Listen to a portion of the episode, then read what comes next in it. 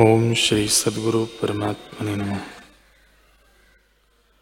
श्री वशिष्ठ जी बोले, ही राम जी, संतों का संग और सतशास्त्रों का श्रवण करके स्वरूप का अभ्यास करो।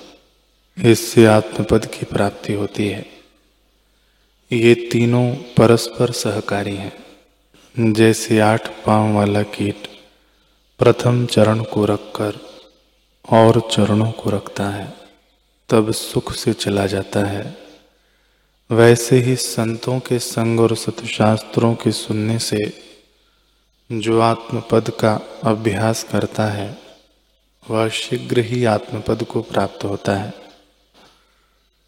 उसे जगत का अभाव हो जाता है।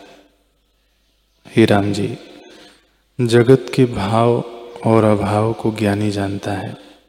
जैसे जागृत स्वप्न और सुषुप्ति को तुरियावस्था वाला जानता है, वैसे ही जगत के भाव, अभाव को ज्ञानी जानता है।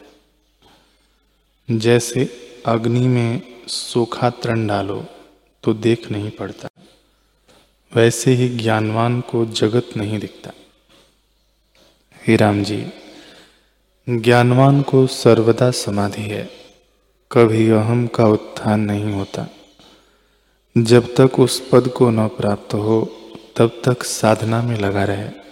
और जब उस पद को प्राप्त हो, तब फिर कोई यत्न नहीं करना। फिर कोई यत्न करना बाकी नहीं रहता। हे राम जी, इस चित्त के दो प्रवाह हैं। एक तो जगत की ओर जाता है, दूसरा स्वरूप की ओर। जो जगत की ओर जाता है, वह औपाधिक है, और जो स्वरूप की ओर जाता है, वह उपाधि को दूर करने वाला है। जब संसार की वासना नष्ट होती है, तब वह शुद्ध पद पाता है।